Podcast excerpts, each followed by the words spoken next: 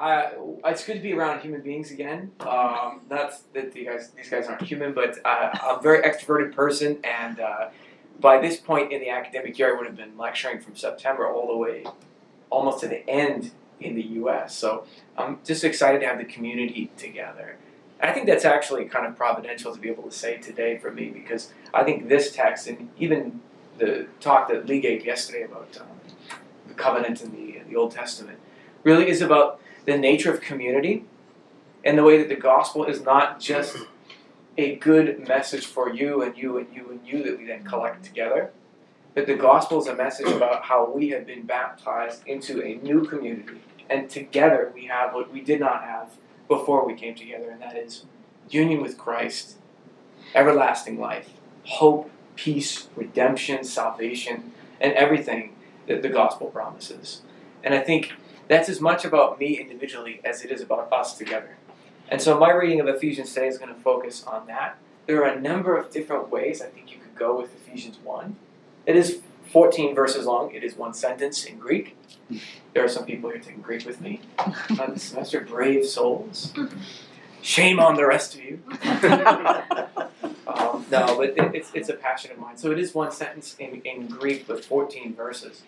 I sort of feel like we could focus a whole sermon on just one of those verses each at a time. So, what I'm going to do is speak broadly about two aspects of the text as a whole, and then I'm going to focus in on one verse that I think is pertinent to us as a community of faith together as we grow in the gospel. And before I do that, I'm just going to pray uh, that God's Spirit would be with us and not only around us and near us, but inside us, bring us together in unity in the Holy Spirit. We pray. God, thank you for this time. Thank you for this community.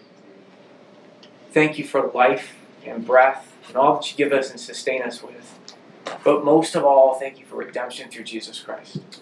A redemption that is not mine alone, that is not any of ours individually alone, but is ours together as the one people of God, bought with the blood of Jesus, brought together to be yours, to be your people. And so I pray that you would knit us together, as Paul says, even though we're not a church here, in some sense we are part of the mystical body of Christ. Knit us together as one, even in the midst of all diversity and disagreements and imperfections. Make us like the perfect Christ through each other. And I pray that the words of my mouth, the meditations of our hearts would be acceptable in your sight, O Lord, our rock and our Redeemer. In Jesus' name. Amen. Amen. Amen. Ephesians 1 has been a text that has historically, I think, been divisive, like many other texts in the church. This is a text when I was in, you know, I got saved when I was about 22, and this was a favorite text of the church that I was at at the time, comprised of mostly 20 and 30 year old bearded Calvinist, pipe smoking um, men with usually a tattoo here, a tattoo here. If you were really, really cool, you had a tattoo here. And we would say, This is a text about how some people are saved and others aren't, to the glory of God.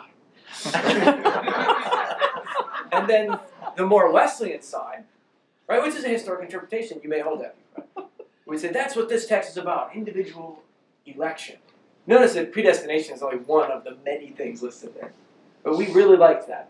And so we focus on that's what this text is about. And then the Wesleyan guys would say, now, now, just hold on a second. now, what about free will? Okay, and then we would come at each other. This text is about. I can't keep that voice up, but this text is about how God foreknew and chose us based on His foreknowledge of us choosing Him. And then the Reform guys would just go,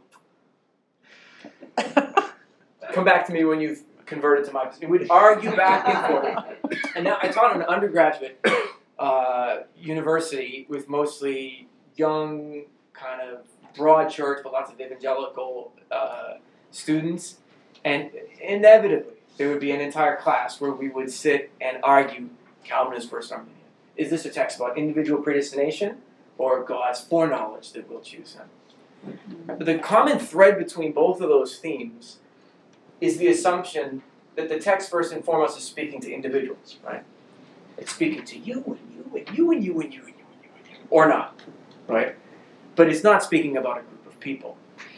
And so the first thing that I want to challenge is that idea. But that is such a prevalent way, an individualistic way to come to the Bible. That it's about me and Jesus, not about us and Jesus. What I'm going to argue with you today is that who I am when I'm in Christ is now inseparable from who we are together. When you are baptized and believe in Christ, Paul's going to say through the entire letter, it is no longer you alone, singular, who live, but us together who belong as one body. And apart from each other, we're just a collection of ligaments and joints together in a box, but we're not a body working together. Paul's going to argue when we are together, when we're baptized into Christ, we're one body in Christ, both mystically across the world and locally. And that's going to be one of the themes that comes out. So listen to Ephesians um, real quick and just focus on, on, on this us, not me. Blessed be the God and Father of our Lord Jesus Christ, who has blessed us, right? And, and in with every spiritual blessing in the heavenly places, even as He chose me in particular. No, even as He chose us in Him before the foundation of the world. Now, if you keep going down, it says we have redemption. We have redemption in His blood. So that we have been sealed with the Holy Spirit. And you start to re- realize that this is a text written not to you and you and you and you and you as you take your study Bible and decide whether you want to go to this church or that church. This is a text to us. There is no me apart from us once we become believers in Christ. We're still individuals. We still matter individually. But the sense that Paul will have is rupture in the body is like ripping off ligaments and joints. It is not some incidental sort of, you know, well, I'll go here, go here, I'll go there, I won't, I will. It's, it's a deep thing. But whenever I read this text, not only do I see individualism come out of the history of interpretation, this is about me, not us. I see a focus on us apart from Christ. So here's the other thing Whenever you read it, first you're not going to hear, I have been chosen, I have been blessed, I have been redeemed, I have been bought by the blood. You're going to hear, we have been redeemed, we have been bought. The other side of it is, all of this is true in Christ. Right? So it's not like any other community in the world. Sure, you could belong to a yoga group and have great fellowship. You know, whatever you do in a yoga group. Stretching and dancing, I don't know. Um, so that's a great group to belong to that you can tell I do not belong to. Nor will I ever. Um, but with the church, it's a different thing. Why is the church the place where we have redemption in His blood? We have eternal life, where we're sealed with the Holy Spirit? Because it is in Christ. It is Christ who makes the Christian community different from every other community. This is why, as we seek to even do ministry broader beyond the Christian faith, we must maintain the exclusivity of Jesus as the saving way of salvation for all people. And that is what the church is called to do. Listen, let me read the text and emphasize this. Blessed be the God and Father of our Lord Jesus Christ, who has blessed us in Christ with every spiritual blessing. Right? And we'll keep going. Even as he chose us in him before the foundation of the world. See that it's the choosing of Jesus to be for us that precedes anything about us. It's the redemption in Jesus that precedes anything that comes after. It all starts with Jesus, it all ends with Jesus, and it's all about Jesus. And so when we read the text, like either my Calvinist or Wesleyan friends, where we say, well, this is about foreknowledge, or this is about me choosing God or God choosing me, we forget that A, this is a text about us and the community. Mm-hmm. Right? And this is a text that's predicated on the truth that everything we have only matters because it is in Jesus Christ. And apart from that, we have nothing. But every time I read this text in a communal setting, there's some pushback. Surely it's more about individuals or these sort of things. And I think every time I come to this text, I, I don't think about predestination, I don't think about adoption, I think about a person that I knew named Diane. Right? You say there's no Diane in the text. That's true. You could do a concordance search, and indeed, there's no Diane in the whole New Testament. I. Um, but I think about Diane when I read this, and I want us to hear this illustration about Diane and then avoid a Diane hermeneutic of Ephesians, a Diane interpretive lens. And you may know people like Diane. If your name is Diane, I'm sorry. You can feel warned on this. In my early 20s, before I became a Christian, I was part of a community that toured around and, you know, played music all over, the, mostly East Coast of the United States. And one of our friends from this circle of friends was Diane. This is not her real name, of course. Right? It was Debbie. But we'll use Diane just we'll just call her Diane. For the sake of you know. Disclaiming her real name. So Diane uh, would do this thing where she would turn, do you know people like this? Turn every conversation into a conversation about herself. So you would be, just picture you're at a coffee shop and you're all sitting, it's all relaxed, it's kind of everybody's chatting and nobody's really loud, but together the kind of noise washes over you. It's, it's relaxing and beautiful. You've got your chai tea or whatever weird stuff you're drinking, and you're all together. And all of a sudden, someone's having a conversation and they say at our table of five or six people, uh, "Hey, you know, I, I saw a great concert the other night at uh, at the Fleet Center. It was was great. We saw um, you know Paul McCartney open." And Diane would say, "A concert? Did you know I sing?" And she go, "That reminds me that this week my professor told me that I'm better than Whitney Houston." And she and you go, "Oh, here she." And the problem with this was she would do this same talk every time we got together. And we go, here goes Diane. And Diane, but the worst part of it is, or the best part of it, depending if you like weird things, was that Diane would stand up and say, You know, I've been told I sing Ave Maria better than anybody has ever told it. This is not, I'm not making this up, this is real. And you say, Okay, well, thanks, Diane. And you knew it was going to come right after she said that.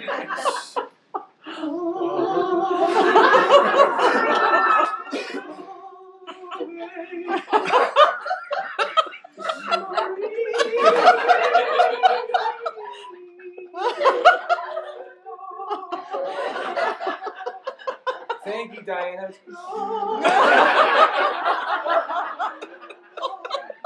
And you'd be like, I don't even know Latin.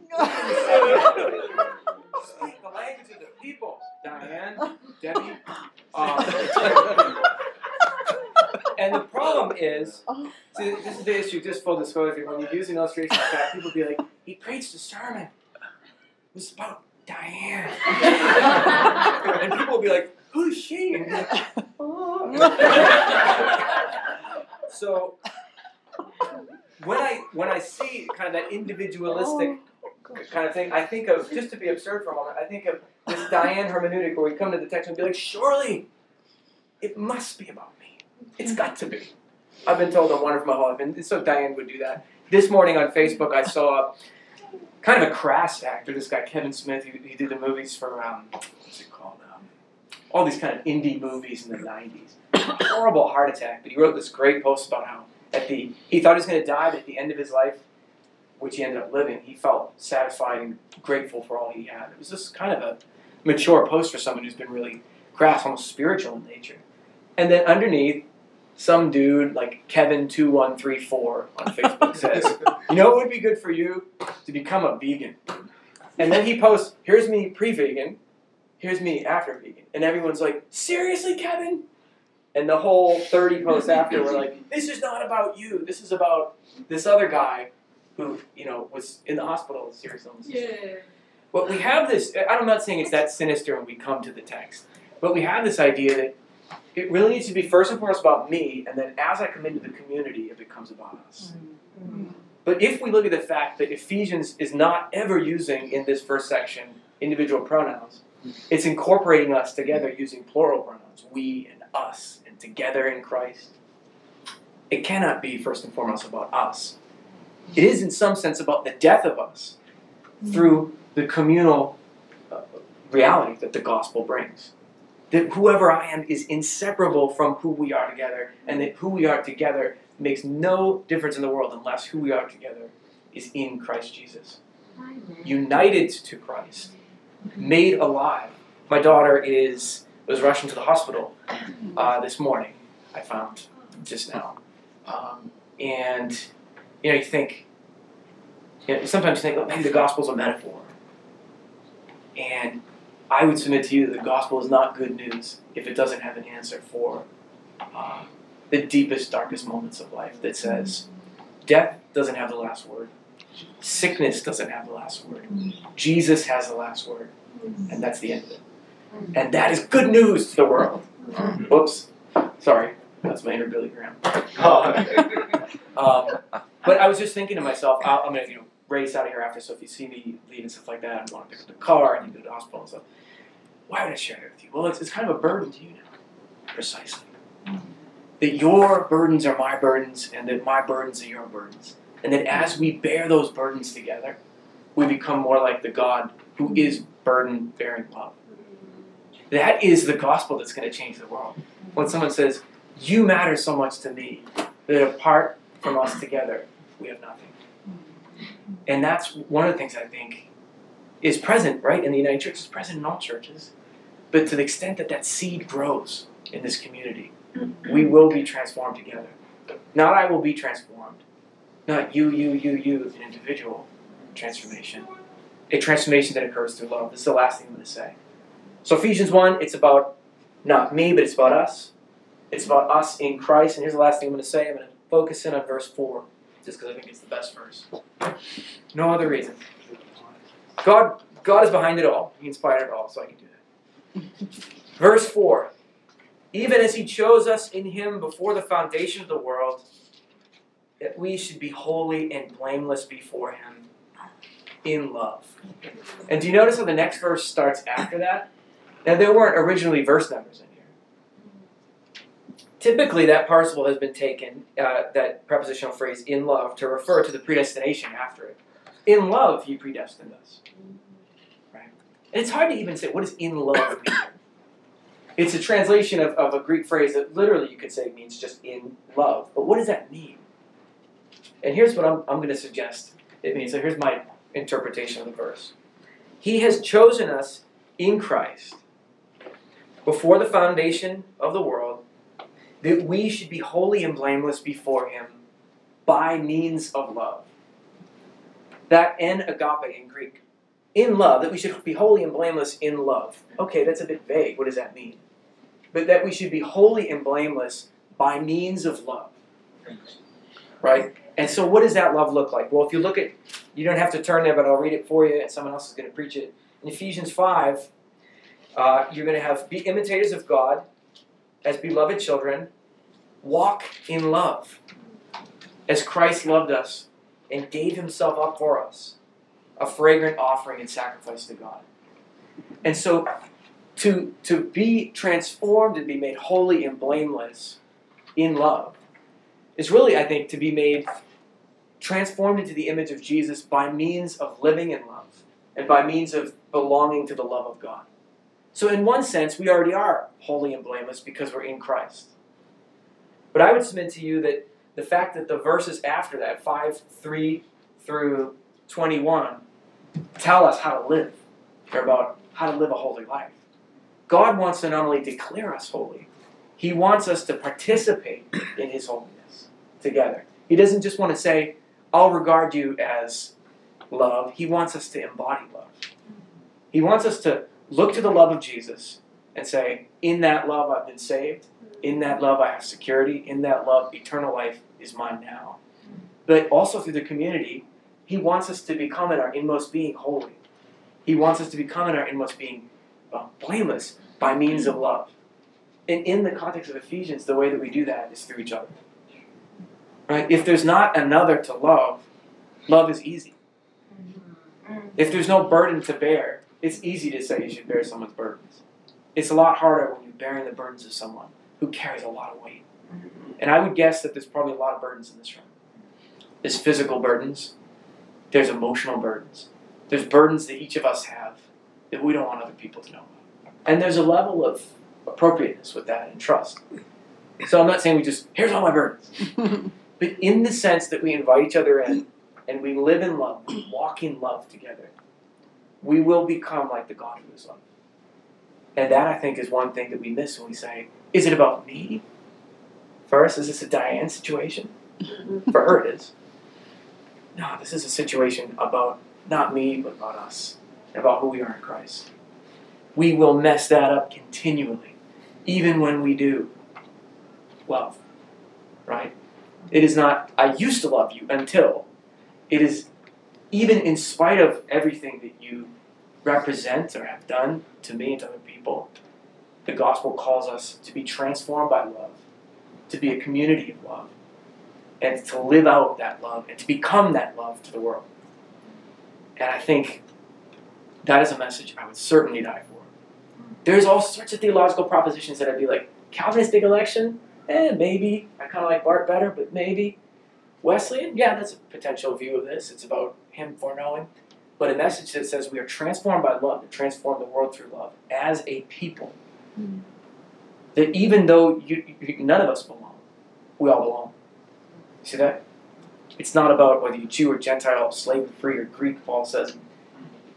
Put that into context here. It is about coming together and saying the power of divine love has saved us, and the power of divine love is saving us now, is making us like the God who is love. That is a message that's going to break in like an apocalypse of joy to the world and into the church. And so, um, my prayer is just for us today that this would be a text about us, that this semester would be a semester where we come together and we learn to bear the burdens of one another and become like the God who has borne our burden on the cross. It doesn't mean perfectionism. That's not what blamelessness and holiness mean when it's talked about ethically. It means a person who lives in upright relationship with God, seeking to be obedient to His will. It's used all through Paul in this way. Can we be that community together? I've already found that through the, the loving kindness of people here, that of, of uh, all of you, really, it's starting, right? And we need to be there for each other, so that at the end of this thing, there's transformation, not just degrees, and there's this real substantial gospel happening here, and that makes me joyful. Amen. So let me let me pray. Um, pray, Lord. Thanks for uh, all these brothers and sisters. Thanks for the fact that um, apart from Christ, we didn't know you. We didn't have um, eternal life. But not only that, we didn't truly know what it means to love until we saw the love of Jesus. And now we want to become that love to the world. We want to embody that love. And we want to, when we disagree, when we hurt each other, the healing power of the divine love of God, which is your very nature, Lord, be the thing that substantially binds us together as one. And in that unity, give us great peace, joy, and let that be our relevance to the world. Not any other theory or any other way, the way of the cross, the way of Jesus Christ. In his name we pray. Amen.